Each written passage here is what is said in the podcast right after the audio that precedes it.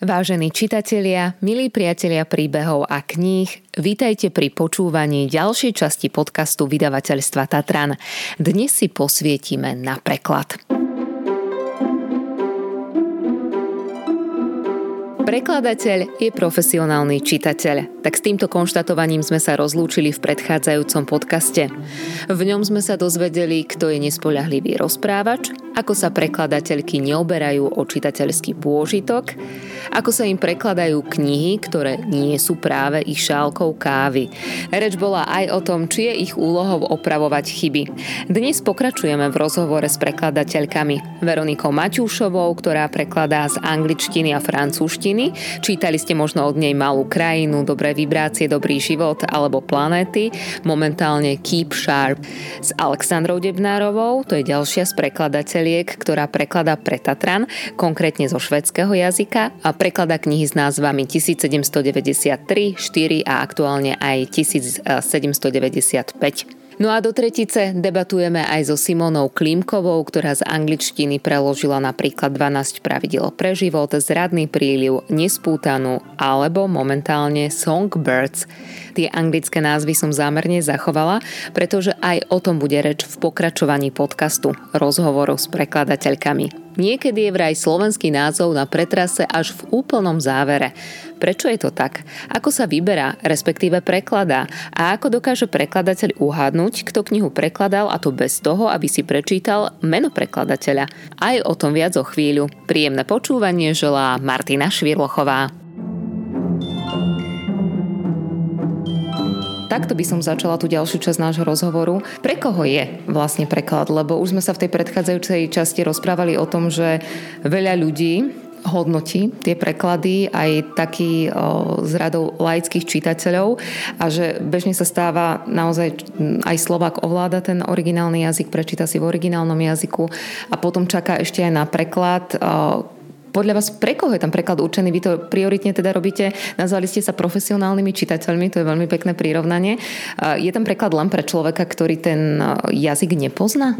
To si nemyslím. Určite o, si myslím, že je vhodné aj pre ľudí, ktorí povedzme hovoria po anglicky, čítať knihy v anglic, teda v preklade z angličtiny. Myslím, o, ja sama teda ovládam angličtinu aj francúzštinu vždy si rada prečítam knihy aj v preklade.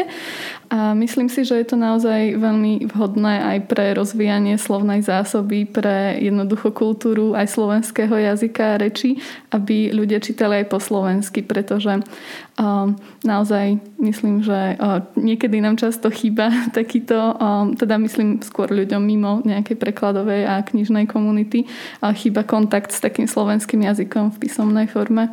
Prekladateľky teda radi čítajú v slovenčine alebo v tom svojom jazyku? Saša, vy v angličtine si knihu čítate v originálnom jazyku alebo v slovenskom preklade? Rada čítate knihy po slovensky? Rada čítam knihy po slovensky, aj sa, či, aj sa snažím čítať veľmi veľa po slovensky, nielen prekladov, ale aj pôvodnej literatúry, aby som sa udržiavala, aby som si rozširovala slovnú zásobu. A aj teda si myslím, že my keď prekladáme, myslíme na to, že pre mnohých ľudí je tá prekladová literatúra primárnym kontaktom ako s tým, e, s tým písaným slovom, že oveľa viac ľudí číta preklady slovenské ako tú pôvodnú slovenskú literatúru, že je to aj taká zodpovednosť, takže aby sme, aby sme im teda... Mm-hmm. To je inak tá druhá úroveň, na ktorú som zatiaľ zabudla, že v podstate to nie je originál slovenské dielo, čiže vy musíte veľmi dbať o to, aby bolo napísané ako keby slovenským autorom. Simona, vy to máte ako angličtinárka? Číta po anglicky, po slovensky? Čítam aj aj. E, veľmi veľa čítam v angličtine, tým, že s literatúrou robím aj profesionálne, učím vlastne anglofónnu literatúru, takže čítam v angličtine v origináloch, ale veľmi veľa čítam aj preklady, aj pôvodnú slovenskú literatúru, lebo presne ako hovoria aj Saša, že e, človek musí byť v kontakte s tým jazykom, e, to je veľmi dôležité. Možno tá slovenčina je ešte dôležitejšia ako ten cudzí jazyk. Dámy, keď prekladáte, čo teda viac potrebujete? Slovník toho svojho jazyka, z ktorého prekladáte, alebo slovenského jazyka čo viac treba na stolo prekladateľky? Myslím, že oboje. oboje asi funguje na každodennej báze, ale určite aj teda slovník slovenského jazyka veľmi často otváram a veľmi často konzultujem, aj čo sa týka synonym, čo sa týka zakončení slov a jednoducho všetko overovať veľakrát, aby to naozaj bolo tak, ako to má byť, lebo niekedy vie slovenčina dosť prekvapiť. Simona prikyvuje, to znamená, že vie slovenčina vytrapiť? Áno, vie, človek je až prekvapený, keď mu niekedy príde redakcia, náspäť teda od redaktora text, keď vidí, že čo vlastne je spisovné a čo nie. Ja sa tiež snažím veľmi veľa hľadať v slovníku slovenskom, tiež synonymá a tak ďalej, ale hlavne, že čo je spisovné a čo nie. A tam niekedy ma naozaj prekvapia veci, že bežne ich používame, ale sú nespisovné. Vráťme sa ešte k tomu, čo som sa pôvodne pýtala, teda k tomu, na čo je preklad, pre koho je preklad. Predpokladám, že ako v každej inej práci aj vy sa stretávate aj s pochvalou, aj e, s kritikou svojej práce. Čo ľudia najviac vyzdvihujú na vašej práci a naopak, čo býva e, pri tých súčasných prekladoch takým najväčším trňom v oku čitateľa, Saša? Neviem či, neviem, či niečo konkrétne. Mám pocit, že keď ľudia hodnotia preklad, že mal kedy niečo vypichnú, že napíšu, že to bolo zle preložené alebo, alebo super preklad, ale mm, málo kedy, málo kedy uvedú nejaký príklad, takže ne, neviem, či to viem celkom posúdiť. Mm-hmm. Možno, že skôr mm, dievčatá, čo prekladajú, ako ja tu stále tak mám, ale vy viete ma zomilu, že švedština, že tej asi až toľko Slovakov nerozumie, ako, ako možno vám, čo prekladáte z anglického jazyka, ale neviem. Veronika Simona, je to tak, že z tej angličtiny, že sa tam ľudia ozývajú a viac sa pohrávajú s tými slovíčkami? O, neviem konkrétne, že by sa ľudia na nejaké konkrétne časti textu zameriavali, ale určite, keď to môžem porovnať o, z kníh, ktoré som prekladala z angličtiny a z francúzštiny, tak v tej angličtine viackrát bývajú o, nejaké názory od ľudí, ktorí už tú knihu čítali, hlavne čo sa týka povedzme tej motivačnej literatúry, veľakrát to majú už načítané v origináli a o, teda potom sa vyjadrujú aj k tomu prekladu, ale zase tiež podobne ako Saša hovorí, tak veľakrát ľudia nehovoria konkrétne o čo, čo by bol problém nejakej knihy, ale skôr, že páčilo sa mi to viac po anglicky, páčilo sa mi to viac po česky. Alebo... Také že v podstate neviete prečo ten Áno. originál. Uh-huh. A častokrát je to podľa mňa aj tým, že to, čo človek číta ako prvé, to sa mu páči viac. Častokrát je to jednoducho ten vkus z toho prvého čítania a ak sa tam niečo zmení, tak potom sa mu to nezdá. Ale to môže byť a nemusí. A riešia čitatelia ešte stále aj čistotu jazyka? Že dajme tomu, podarí sa vám tam občas nejaký čechizmus, alebo možno pri vás dvoch aj tie naše obľúbené anglikanizmy, že ja ani neviem, to je možno tiež na debatu, že či slovička ako OK, cool, alebo my sme sa to rozprávali, že prekladateľ musí chytiť feeling knihy a ja som tak rozmýšľala, tak ako toto tak normálne povedať, že ako má chytiť prekladateľ, to bolo v tom predchádzajúcom podcaste feeling knihy, že sú slova, ktoré už bežne používame. Riešite to, či to vôbec preložiť, Simona? Samozrejme, že áno, ale priznám sa tiež, že v tých reakciách spätných od čitateľov sa toto nejako nerieši. Skôr možno oni majú také pripomienky typu v angličtine to znelo lepšie, že možno tej slovenčine to znie trošku zvláštne pre nich, ale to je podľa mňa aj tým, že inak vnímame text, ktorý čítame v cudzom jazyku, bez ohľadu na to, ako dobre ho ovládame, tak je tam úplne iná citlivosť, si myslím, ako keď čítame text v rodnej reči. A máme od toho väčší odstup a niektoré veci, ktoré sa nám zdajú prirodzené v angličtine, sa nám zdajú grkolomné slovenčine, ale to je tiež otázka vkusu. Čo sa týka týchto anglikanizmov, tak je to vždy na diskusii aj s redaktorom. Záleží od knihy, od kontextu, napríklad od veku postavy, ak je tam nejaká replika, kde hovorí tínedžer a sa to tam hodí, tak to tam dáme. Ale Akože zbežne treba povedať, že skôr sa snažíme udržať nejaký štandard e, v tom preklade, jazykový myslím, aby bol ten text kultivovaný, e, bol na nejakej úrovni, aby odrážal vlastne e, súčasný jazyk, taký živý jazyk, by som povedala. Dá sa aj povedať, že sú ľudia, od ktorých kritiku beriete? Máte to tak, že je v tej, v, pri tých prekladoch taká odborná verejnosť, kde sa naozaj reálne diskutuje o kvalite toho prekladu? Eh, existuje samozrejme, však eh, od toho sú vlastne aj vysokoškolské pracoviska, katedry translatológie, eh, rôzne výskumné ústavy, odborné časopisy, ktoré sa venujú kritike prekladu. U nás to nie je síce až také rozšírené, ale je teraz, myslím si, že veľmi pekná iniciatíva z viacerých strán, kde sa snažia kritike prekladu venovať väčší priestor. Ale ja musím, keď ma môžem povedať za seba, tak ja beriem kritiku od každého. V podstate ten najbližší spolupracovník mi je redaktor, ten toho vnímam ako takého najbližšieho človeka, ktorý tiež má načítaný originál a diskutujeme o sporných veciach a tak ďalej. Ale dôležitý je samozrejme aj čitateľ, lebo pre toho tú knihu vlastne robíte. Takže ak kniha e, zarezonuje tým, že číta sa dobre a plynula, to, to často vidíte v recenziách, keď potom ľudia píšu, že čítalo sa mi to dobre a išlo to od ruky, tak to vnímam ako pochvalu. Naopak, keď tam čitateľ napíše, že ťažko sa mu to čítalo, bolo to krkolomné, tak tam, tam už došlo asi k nejakej chybe a mohlo to byť správané lepšie. Aké preklady sú pre vás ako prekladateľky dobrými prekladmi?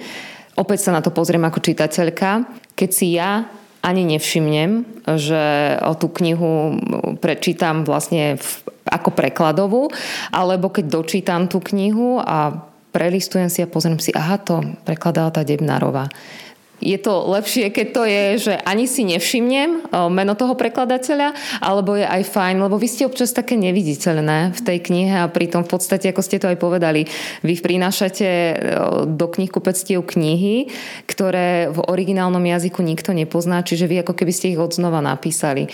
Aký je pre vás, Saša, dobrý preklad? A potom aj tá otázka, je dobré, keď si nevšimnem to vaše meno? Dobrý preklad. Pokiaľ nepoznám ten východiskový jazyk, teda nepoznám, pokiaľ ho neovládam, nemám možnosť čítať knihu v origináli, tak asi ten, kde text hladko plinie, ale pre, pre mňa aj ten, kde ja mám napríklad uh, veľmi rada, keď nájdem nejaké slovenské slovičko, ktoré, ktoré celkom nepoznám, ktoré je pre mňa nové, čo mám pocit, že sa práve v čitateľskej obci dosť, uh, dosť kritizuje, keď sa napríklad použije nejaké menej používané slovo, nejaký zastaralý termín, tak sa to kritizuje, že aký hviezdoslavovský jazyk a podobne, čo ja mám, na, pokiaľ teda samozrejme e, ten charakter knihy tomu zodpovedá, tak ja mám toto veľmi rada, ale pokiaľ ide o e, prekladateľov, e, pri niektorých... U niektorých prekladateľov bez toho, aby som videla meno, tak u niektorých viem po pár stranách, že kto to prekladal. Lebo niek- hm, niektorí majú možno niektoré slova, ktoré používajú radšej a častejšie, alebo nimi nahrádzajú slovo, ktoré možno sa používa štandardnejšie.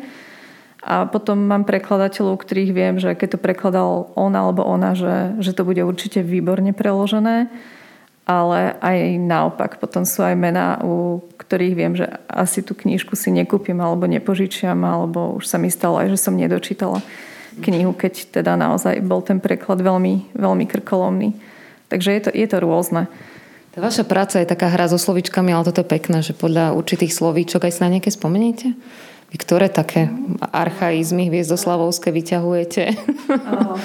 Aj vzhľadom na to, že čo prekladáte, tie vaše, je to vám, že 1700 No, tak to je úplne špecifický príklad, prípad. Tam som pomerne veľa pracovala aj s historickým slovníkom, teda so slovníkom historickej slovenčiny, čo bolo pomerne náročné, lebo ja som naozaj čítala stranu po strane E, tým, že sa nedá v tých slovníkoch vyhľadávať podľa toho štandardného výrazu, e, ktorý sa používa dnes, ale iba podľa tých zastaraných, tak to bolo niekedy pomerne náročné, že som len listovala a dúfala som, že nájdem výraz, ktorý potrebujem.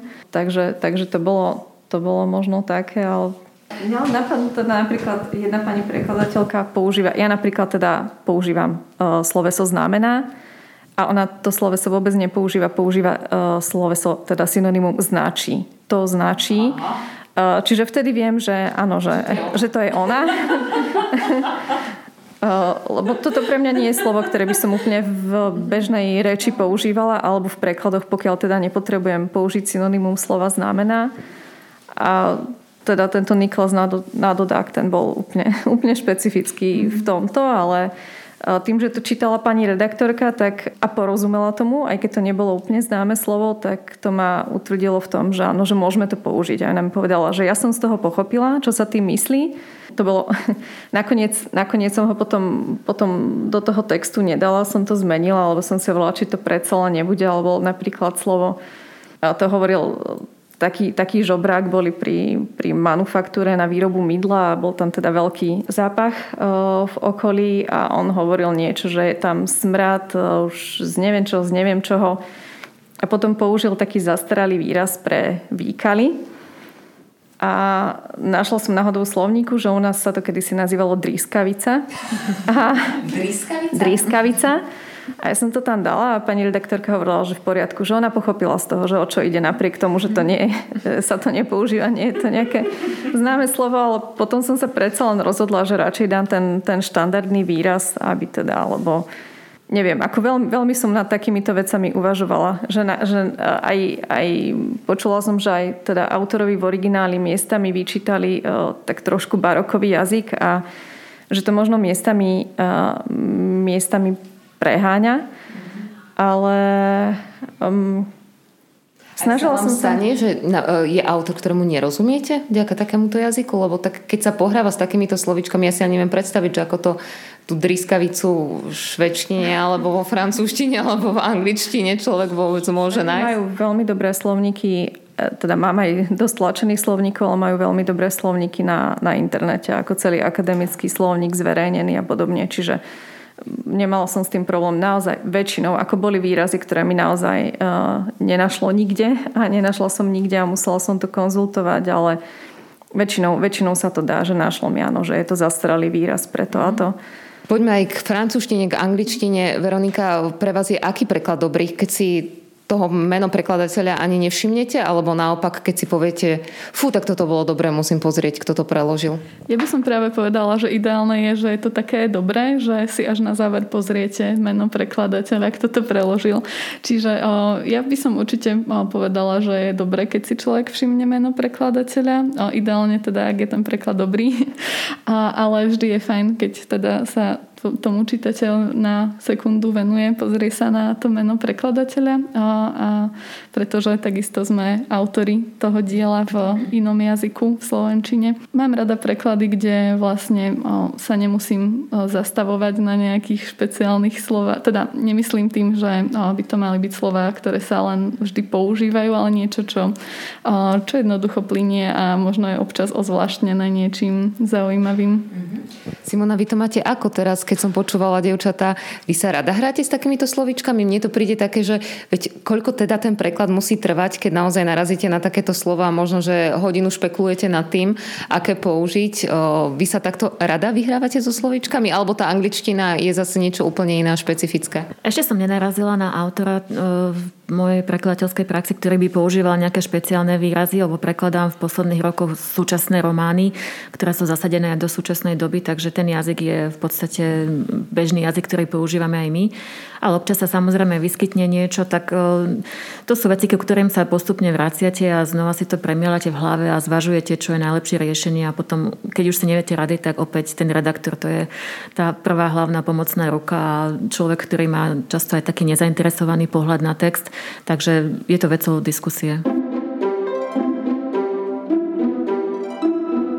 Veronika Maťúšová, Alexandra Debnárová, Simona Klimková. Dámy, už sme veľa povedali aj o tom, ako prekladáte, že teda či najskôr čítate tú knihu alebo nie, do, ako sa vo veľkej miere musíte aj vyhrávať so slovíčkami, pracovať precízne s tým originálnym jazykom, ale aj slovenčinou. To, čo my ako bežní čitatelia možno nevidíme, je aj tá mravenčia práca okolo toho. A ja si vždy tak predstavujem, že preložím knihu a tým sa tá moja práca končí. Končí sa práca prekladateľky v momente, ako ju preloží Veronika? Nie, nie, nekončí. Keď preložíme knihu, tak potom ide do rúk redaktora alebo redaktorky väčšinou a vlastne potom, keď dostaneme späť ten text s opravami, Vtedy si ho čítame znovu, prechádzame si návrhy redaktorky alebo redaktora a rozhodujeme sa, či to teda v tej knihe necháme, diskutujeme v ideálnom prípade spolu a hľadáme to najlepšie riešenie. A potom, teda keď už toto je hotové, potom nám ešte príde text už zalomený pred tlačou a ten čítame ešte raz, vlastne aby sa vychytali nejaké posledné chyby, ktoré tam môžu byť, preklepy a tak ďalej. A vlastne až potom je už ten záver. Áno, potom, potom sa pôjdeme pozrieť do vydavateľstva na knižku a, a sme radi.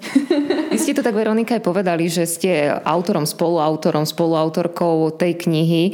Záleží prekladateľovi napríklad aj na tom, akú má tá kniha obálku a to, čo možno rieši ten slovenský autor, ktorý tú knihu napíše a zaujíma ho potom aj aký má dizajn. Záleží na tomto aj prekladateľka? Nikdy som sa to nesnažila ovplyvniť, akú obálku bude mať teda tá knižka vydaná v Slovenčine, ale ja mám pocit, že u nás sú veľmi pekné tie knižné obálky, aspoň teda pre vydavateľstva, pre ktoré som prekladala. Že páči sa mi napríklad častokrát viac ako české. nemala som nikdy nikdy s tým, s tým nejaký problém a že, že teda ako tá knižka predpokladala som, že to bude pekne vyzerať buď tak ako originál alebo mierne upravené, alebo teda niektoré vydavateľstva zvyknú niektoré majú vyslovene, že vlastné, e, vlastné e, návrhy obálok, ale a keby som vás ešte porovnávala s originálnymi autormi, keď som sem prišla, tak som zachytila, myslím, Veronikinu debatu a už vieš, kto bude redaktorka tej knihy? Vám dámy záleží na tom, kto je redaktorkou, teda tou osobou, ktorá spolupracuje s vami na tej knihe, Simona? Tak je to veľmi úzka spolupráca, takže je dobré, keď už máme nejakú skúsenosť spoločnú, vzájomnú za sebou. A ja musím povedať, že v Tatrane sú veľmi dobrí redaktori a teda redaktorky. Tá spolupráca je úžasná, to, toho sa človek naozaj veľmi veľa učí, takže uh, zistíme si dopredu a niekedy aj nie, ale uh, ten redaktor je veľmi dôležitý. Vy sa prikyvujete, zase som zabudla to slovíčko. To úžasné, čo ste pred chvíľkou povedali. Ale na ilustrácii toho uh, ste to tak pekne povedali. Ja volala som redaktorke a tá povedala, že môže. Čiže tá redaktorka o čom je? O tej trpezlivosti je, že vy môžete zavolať aj každý deň a poradiť sa s ňou? Alebo ako fungujete vy v tom kontexte, že keď si neviete rady, keď potrebujete poradiť, tak tá redaktorka je tá osoba, ktorá vám pomôže? Ja, pokiaľ sa neviem poradiť, a je to teda, vychádza to z toho východiskového jazyka, tak mám kamaráta prekladateľa, ktorý takisto teda sa venuje škandinávskym jazykom a konzultujem najskôr s ním a pokiaľ ide už o tú percepciu toho textu ako z hľadiska slovenského čitateľa, tak vtedy s, red, s redaktorkou ako komunikujem. Veronika, vy to máte ako? Vy ste sa pýtali na to? Áno. ja som sa na to pýtala práve preto, že rada komunikujem s redaktorkou už počas tej redakcie a ideálne aj ešte predtým, ešte počas môjho prekladu. To sa mi tiež párkrát stalo, že vlastne už od začiatku prekladu som vedela, s kým budem pracovať. A to bolo veľmi príjemné, lebo sme mohli už počas toho procesu diskutovať o nejakých verziách, ktoré som si u seba vytvorila a ktorá by bola lepšia, povedzme. Čiže tá, podľa mňa ten rozhovor medzi redaktorkou a prekladateľkou je naozaj veľmi dôležitý a preto sa snažím čo najskôr zistiť, kto to bude, s kým budem pracovať. Ja som sa ale začala pýtať asi tak uprostred toho všetkého, lebo keď vy sa púšťate do prekladu nejakej knihy, tak tomu asi predchádza aj nejaká príprava. Čo to znamená pustiť sa do nejakého prekladu? Čo je vašou úlohou a čo vlastne chcete? Vy dostanete knihu a teraz vašou prioritou je čo? Spoznať toho autora alebo spoznať tú krajinu, kde sa ten dej odohráva? Alebo čo robíte ešte predtým, ako sa do toho prekladu pustíte, Veronika? Myslím, že to všetko, čo ste menovali. A ak to poviem na príklade kníh, s ktorou som teraz práve začala pracovať, tak som ju celú teda prečítala, aby som mala nejaký pocit z toho, akú atmosféru tam chce autorka navodiť, pretože to je autobiografia. Takže tam rozhodne budú nejaké úprimné spovede a podobne. A takisto som si čo najviac zisťovala o nej, pretože je to teda autorka, ktorá je verejne známa, je to majiteľka jednej veľmi vyhlásenej reštaurácie v Amerike a teda no, zisťovala som si viac o tej samotnej reštaurácii, o jej živote. Pozerala som niekoľko videí, rozhovorov s ňou, čiže snažím sa zistiť čo najviac z toho pozadia, aby som to potom vedela využiť pri preklade. Saša, vy si viete predstaviť, že by ste, ja to tak tie 1700, 1795 a podobne preložili, keby ste neboli v Štokholme? Že zohráva to nejakú úlohu alebo nie? Nebola som v Štokholme. Neboli ste? V Štokholme nie. Bola som v iných častiach Švedska, ale nie. Ale pravdu povediac, som nad tým uvažovala. No, bohužiaľ som to prekonala počas pandémie a Švedsko nebolo práve krajinou, kde by bolo v tom čase sa ľahké dostať, respektíve sa z nej potom vrátiť. Ale uh, ako rozmýšľala som nad tým, ako pre mňa bolo to mesto priam ďalšou postavou v tej knihe, takže áno, snažila som sa si maximálne aspoň vyhľadávať staré mapy na internete a podobne, keďže uh, tie miesta, ktoré uh, Niklas Nadodak tam spomínal, tak tie už často ani neexistujú, takže aspoň teda z tohto hľadiska ale, ale uvažovala som, som nad tým, že keby sa dalo, tak, tak by to bolo fajn. Dá sa nieko povedať, Simona, že sa na preklad treba pripraviť? Tak ono sa pripravujeme asi na každú knihu, že človek si snaží spraviť nejaký obraz o danom autorovi, čo zhruba asi píše, aké tvorbe sa venuje, či preferuje nejaký žáner. Ak sa dá, ak je čas, tak ideálne si prečítať aj niečo iné od toho autora, ak teda niečo už vydal. A, a potom samozrejme, tak ako aj Veronika spomínala, že pozeráte, čítate rôzne rozhovory s autorom, aj recenzie, možno knihy, ktorú idete prekladať, ktorá už vyšla v zahraničí a snažíte sa si vytvoriť takú nejakú mozaiku o tom, že do čoho idete a s čím vlastne budete pracovať. Do akej miery má prekladateľka voľnosť v tom preklade? Od, aj to som tiež zachytila debatu, že keď skončíte, povedzte, ešte sa dohodneme na názve. A predpokladám, že o názve knihy ste sa rozprávali, alebo o čom? Že do akej miery má tá prekladateľka voľnosť od toho názvu cez postavy až, až ja chápem, že keď sa odohráva kniha v Štokholmu, že ten nepremenujete, ale keď zase prekladáte nejakú fantasy, kde je imaginárne niečo a vymyslené, Preklada to vôbec toho originálneho jazyka a keď áno, ako? O, to veľmi závisí od toho textu. Čiže keď je to, povedzme, hovoriace meno, o, ktoré má niečo povedať, nejakú charakterovú vlastnosť tej postavy, alebo teda prezývka, tak vtedy je to veľmi vhodné preložiť, pretože ak by sme to nepreložili, tak ochudobníme toho čitateľa o zážitok, ktorý má ten pôvodný čitateľ. A všeobecne si myslím, že asi ideálne je prekladať tie knihy tak, aby slovenský čitateľ mal minimálne podobný zážitok, aký má ten originálny čitateľ ale samozrejme vždy je to v, zásade, v súlade s nejakými zásadami preklada, slovenskej prekladateľskej školy, čiže neprekladáme mená ako ja neviem John, ako Janko, ale keď, je to, keď si to vyžaduje ten príbeh, tak vtedy je to vhodné určite. Mm-hmm. Lebo to je potom tiež celá, väčno, celá kapitola, že napríklad pri filmoch to veľmi riešime, že v originálnom jazyku to znie úplne inak, že sa potom človek pozastaví nad tým. Aj keď som dostávala správy o tom, že na akých prekladoch teraz pracujete, tak tie, ktoré už vyšli, som dostala pekne po slovensky a potom o, som tu zachytila, áno, Songbirds. A toto mám ešte takže v originálnom jazyku, alebo vy máte ten Keep Sharp. keep sharp. takže tam ešte vlastne nie je dohoda, ako sa to bude volať v slovenskom origináli, Simona? Názov je veľmi špecifická oblasť prekladu. Musím povedať, že z mojej skúsenosti väčšinou sa k nemu dostaneme až úplne na konci. A, a paradoxne teraz táto kniha napríklad, ktorá vychádza budúci týždeň, myslím, e, od Ashley Odrejnovej kanadskej autorky, druhá tvár sa v skutočnosti v origináli volá The Push, čo je úplne niečo iné a čitateľ môže byť niekedy úplne prekvapený, keď si pozrie tiráž. Aj býva. Napríklad ja som prekladala aj od Jane Harperovej knihu, ktorá sa volala The Survivors, čo v Slovenčine e, je veľmi ťažké preložiť. Preživší, pozostali, nesedelo nám to vôbec. Potom druhá vec je aj obálka, samozrejme, aj na to ste sa pýtali na dizajn, že ako to navzájom súvisí. Napríklad The Survivors je v Slovenčine preložené ako zradný príliv, takže tam úplne inak uh, tie názvy vlastne ani nekorešpondujú s tým originálom. Ale to je... A ako potom dôjde vôbec k tomu, že toto je druhá? Alebo toto je zradný príliv?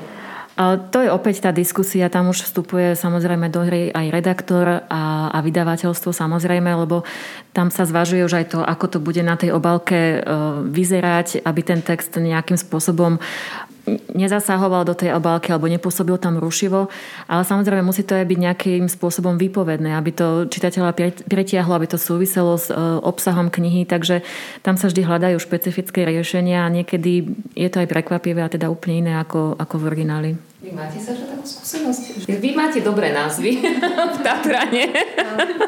Tam s tými rokmi sa veľa asi urobiť nedá. Nielen v Tatrane, akože väčšinou som mala veľmi uh, konkrétne názvy v origináli, že nebolo tam veľmi čo riešiť, ale e, Spomnula som si pri tých obálkach, že raz, som, e, raz so mnou chceli konzultovať obálku v jednom vydavateľstve, pretože nevedeli, či, na, či obálka, ktorú navrhol grafik, či neprezradí príliš veľa tak to sme teda konzultovali. Aj sa potom zmenila o, trošku inak. A pokiaľ ide o tie názvy, ak e, vyšla knižka, ktorú som prekladala pod o, iným názvom, ako by bol preklad originálneho názvu, tak o, to nebolo z môjho popudu. Takže že už teda vydavateľstvo rozhodlo, že buď teda to preložia tak, ako to, ako to vyšlo v angličtine, alebo v češtine, alebo teda pokiaľ by to neznelo, neznelo nejako veľmi trefne, alebo, alebo mm. takže... Dobre, to len teda, keď sme sa smiali nad tým názvom, tak 1795, vy to máte jednoduchšie ako prekladať zradný príliv a podobne. Keď sme pri tej voľnosti prekladu, existuje vôbec z toho originálneho textu nejaká voľnosť prekladu? Ako ja viem, že nemôžete úplne zmeniť dej, ale do akej miery ten preklad a je aj žiaduce, aby bol doslovný a do akej miery sa môžete s tým textom vyhrať, Veronika? Myslím si, že doslovnosť nie je úplne tá, ten ideál, o ktorý by sme sa snažili. Vždy tam ide o to, čo tým chce autor povedať, nie ako to hovorí. To znamená, že chceme preniesť hlavne teda ten efekt na čitateľa, chceme preniesť tú informáciu, nie samotné slova. Simona opäť prikyvuje, takže preklad neznamená doslovný preklad. Doslovný preklad asi nie je to ideálne riešenie. To je takéto mechanické videnie prekladu, keď naozaj mnohí moji kamaráti si myslia, že mám slovo, ktorému korešponduje slovenský výraz a jednoducho zamením a je to jednoduché. Často sa ma aj pýtajú, že či používam Google uh, prekladač, ale to, to ktokoľvek použije, tak hneď zistí, že to, možno to funguje pri odborných textoch, um, ale pri umeleckej literatúre určite nie. Takže tam naozaj ten proces prekladu je veľmi subjektívny. Ak oslovíte dvoch, troch prekladačov, prekladateľa dáte im jednu pasáž, tak nikdy vám nevznikne identický text. To, ako kto narába s jazykom, ako ukladá vety, slova, tak to je veľmi subjektívne a naozaj tam sa už prejavuje aj to cítenie jazykové toho prekladateľa, takže e, tá voľnosť tam je samozrejme v tom preklade. Ja by som sa na záver ešte spýtala rada, veľakrát tu padlo to, že ste autorom, spoluautorom tej knihy. Máte ako prekladateľky občas ambíciu, že by ste sa pustili aj do vlastnej knihy? Do akej miery je to tak odlišné odlišné, tá prekladateľská a autorské písanie, odlišná práca, že by ste si povedali, tak toto naozaj nie? Ja sa priznám, že píšem píšem celkom rada, ale neviem, ak by sa z toho niekedy niečo stalo, že by, že by z toho aj niečo vyšlo, tak budem rada, ale nie je to nejaká moja zásadná ambícia. Je to skôr podľa mňa záľuba, hobby. A keby potom došlo k tomu, že by chceli tú knihu preložiť do iných jazykov, dali by ste si pozor na to, kto vás preklada? Určite áno. Rovnaká otázka aj pre vás, Saša. Máte ambíciu a chuť písať aj vlastné knihy? Chuť by som aj celkom mala. Uh, teda mala. Uh, ale, ale asi, asi to pokladám skôr za taký, uh, taký sen, ktorý sa nikdy nezrealizuje. Ako písala som na základnej škole dosť veľa, ale myslím si, že už, už som nejako, že, že, že je to istým spôsobom remeslo a človek sa tomu musí venovať. A tým, že že dlhé roky som sa tomu nevenovala, tak už neviem, či by som do toho dokázala naskočiť, tak aby to bolo naozaj dobré. Simonu typneme na fantasy. tak sme začali, ale nie. Dobre, tak fantasy to nebude, ale iné ambície spisovateľské. Nemám, e, priznám sa. Veľmi rada by som bola spisovateľka. Mám také romantické predstavy o tomto povolaní, aj keď teda viem, že realita je asi úplne iná, ale poznám svoje limity, takže e, ja som iba písateľka akademických textov a pritom asi zostanem. A my sa tešíme na ďalšie preklady nielen Simony Klimkovej, ale aj Veroniky Maťúšovej a Aleksandry Debnárovej. Tieto tri prekladateľky sa s nami podelili o skúsenosti zo svojej práce. Milí priatelia príbehov a kníh, dopočúvali ste druhú časť rozhovoru, v ktorej sme sa snažili poodhaliť prácu tých, čo sa starajú o to, aby sme si mohli prečítať aj knihy, ktorým by sme možno v originálnom jazyku mnohí nerozumeli. Predchádzajúce časti podcastu vydavateľstva Tatran nájdete na webe slovtatran.sk v sekcii podcast. Ak máte otázky, písať ich môžete prostredníctvom e-mailu info zavináč slovtatran.sk alebo sa ozvite cez sociálne siete.